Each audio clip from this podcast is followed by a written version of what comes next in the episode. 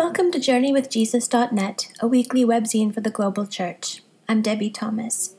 My essay this week is entitled The Voice of One Crying. It's based upon the lectionary readings for December 8th, 2019, the second Sunday in Advent. It is the second Sunday of Advent, which means it's time to brace ourselves for John the Baptist.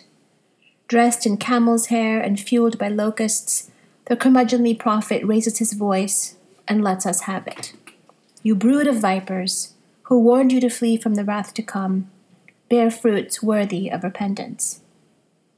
If you're looking for a soft, pillowy entry into the season before Christmas, John isn't going to provide it. There's nothing gentle or saccharine about him. You brood of vipers, repent, wake up, bear fruit. The Gospel of Matthew makes a point of telling us that John both appears and cries out in the wilderness, this is where the crowds gather to hear him, in a landscape that is desolate and barren. Why the wilderness? Why the lonely desert for our Advent reflections? If you have any experience with real estate, you know the mantra location, location, location. Location is key. The place where we stand, the terrain we occupy, the space from which we speak. These things matter. I've never seen John the Baptist featured on an Advent calendar or Christmas greeting card, but all four Gospels place him front and center in Jesus' origin story. John's gaunt austerity is the only gateway we have to the swaddling clothes, angels' wings, and fleecy lambs we hold dear each December.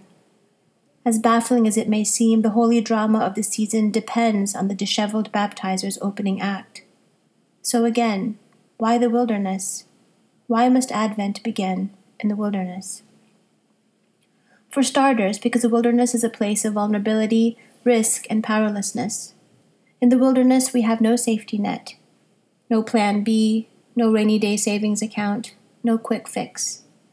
In the wilderness, life is raw and unsettled, and our illusions of self sufficiency shatter fast. To locate ourselves at the outskirts of security and power is to confess our neediness in the starkest terms. In the wilderness, we have no choice but to wait and watch as if our lives depend on God showing up, because they do. And it's into such an environment, an environment so far removed from safety as to make safety laughable, that the Word of God comes. But the Gospel of Matthew goes on. Not only is the wilderness a place that exposes our need for God, it's a place that calls us to repentance.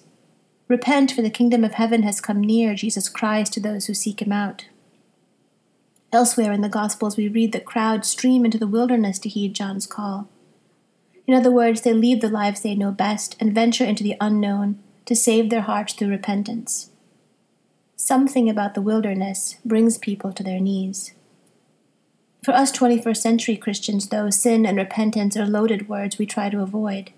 Many of us, particularly those of us who grew up in fundamentalist circles, dislike the word sin. We associate it with shame guilt, and condemnation. Many of us also distrust the word because we've seen how easily it can be manipulated to justify one moralistic agenda over another. And yet, Advent begins with an honest, wilderness style reckoning with sin. We can't get to the manger unless we go through John, and John is all about repentance.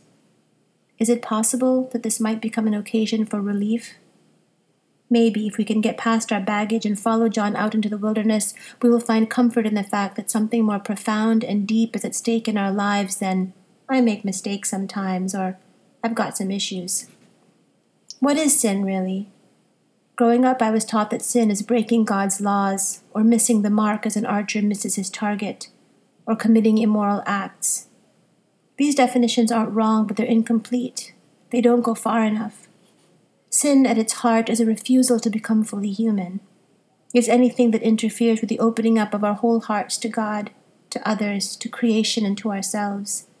Sin is estrangement, disconnection, sterility, disharmony. It's the sludge that slows us down, that says, quit, stop trying, give up. Change is impossible.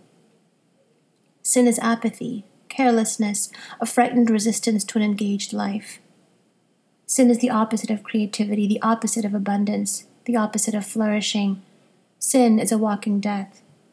and it is easier to spot, name, and confess a walking death in the wilderness than it is anywhere else.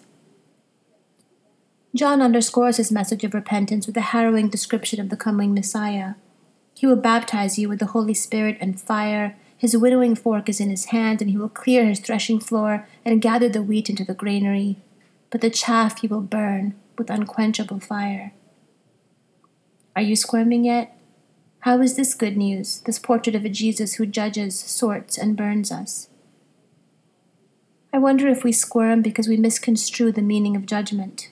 I tend to equate judgment with condemnation, but in fact, to judge something is to see it clearly, to know it as it truly is. In my dictionary, synonyms for judgment include discernment, acuity, sharpness, and perception. What if John is saying that the Messiah who is coming really sees us, that he knows us at our very core? Maybe the winnowing fork is an instrument of deep love, patiently wielded by the one who discerns in us rich harvests still hidden by chaff. Maybe it's in offering God every particular of our lives that we give him permission to clear us, to separate all that's destructive from all that is good, beautiful, and worthy. Finally, Matthew suggests that the wilderness is a place where we can see the landscape whole and participate in God's great work of leveling inequality and oppression. Prepare the way of the Lord, John cries, quoting the prophet Isaiah, make his paths straight. Unless we're in the wilderness, it's hard to see our own privilege, and even harder to imagine giving it up. No one standing on a mountaintop wants the mountain flattened. When we're wandering in the wilderness and immense barren landscapes stretch out before us in every direction, we're able to see what privileged locations obscure. Suddenly, we feel the rough places beneath our feet. We experience what it's like to struggle down twisty, crooked paths. We glimpse arrogance in the mountains and desolation in the valleys, and we begin to dream God's dream of a wholly reimagined landscape. A landscape so smooth and straight it enables all flesh to see the salvation of God. Where are you located during this Advent season?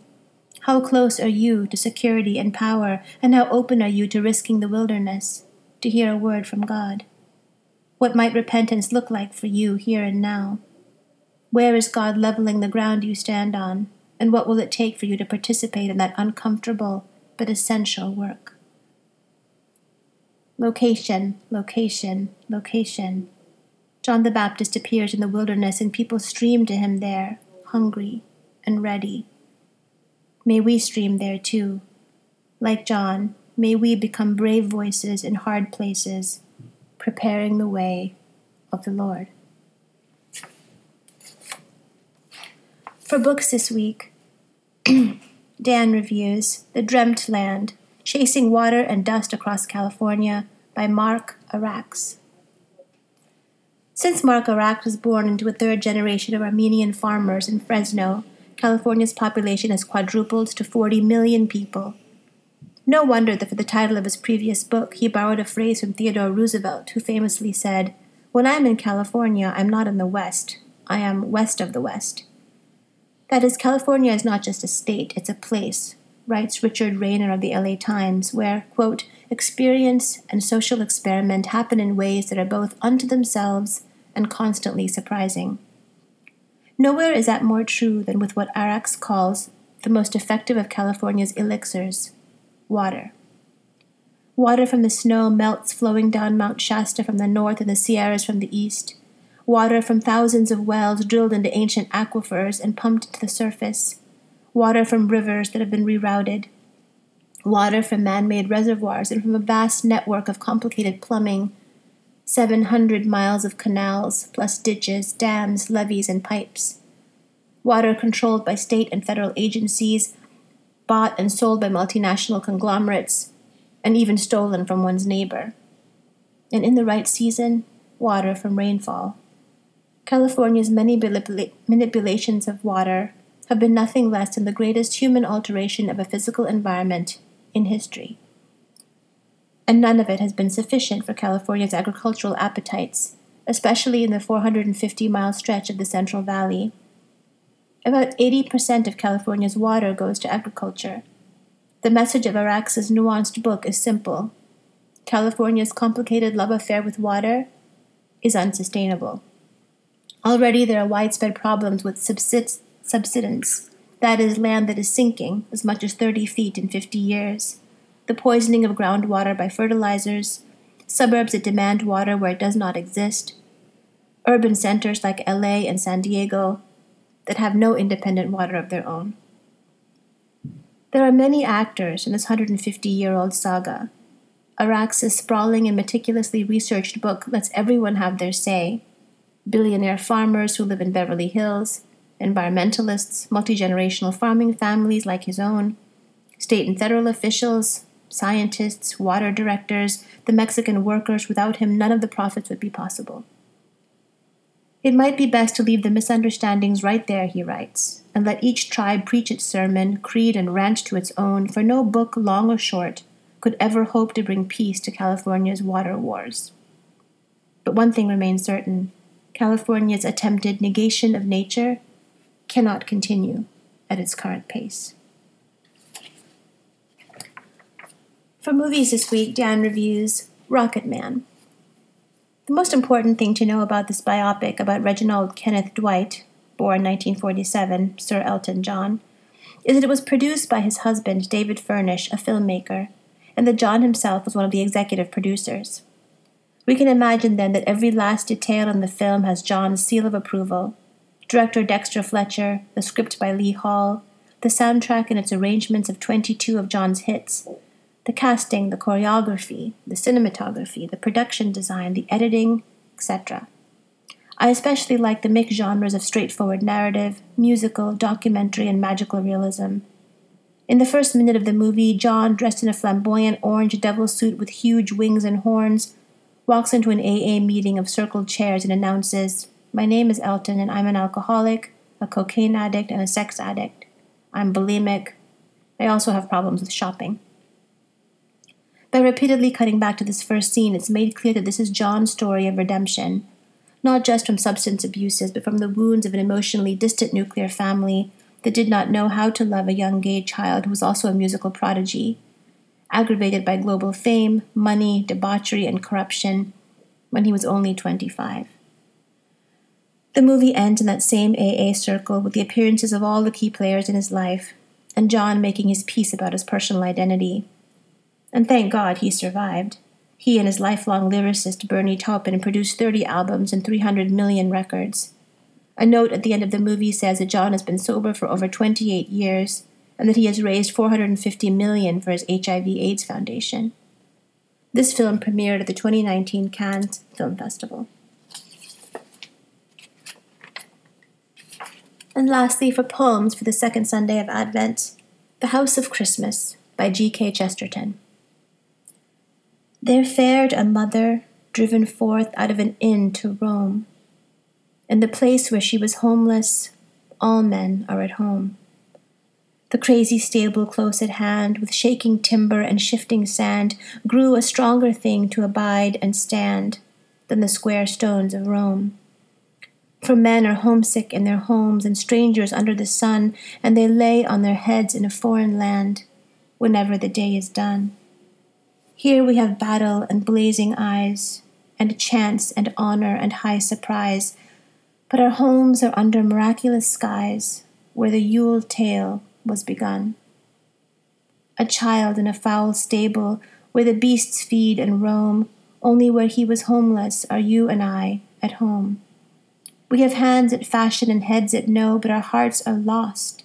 How long ago? In a place no chart nor ship can show, under the sky's dome. This world is wild as an old wives' tale, and strange the plain things are, and earth is enough, and the air is enough for our wonder and our war.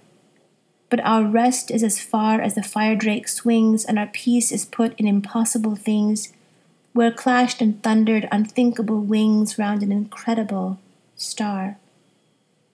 To an open house in the evening, home shall men come, to an older place in Eden and a taller town than Rome, to the end of the way of the wandering star, to the things that cannot be and that are, to the place where God was homeless and all men are at home.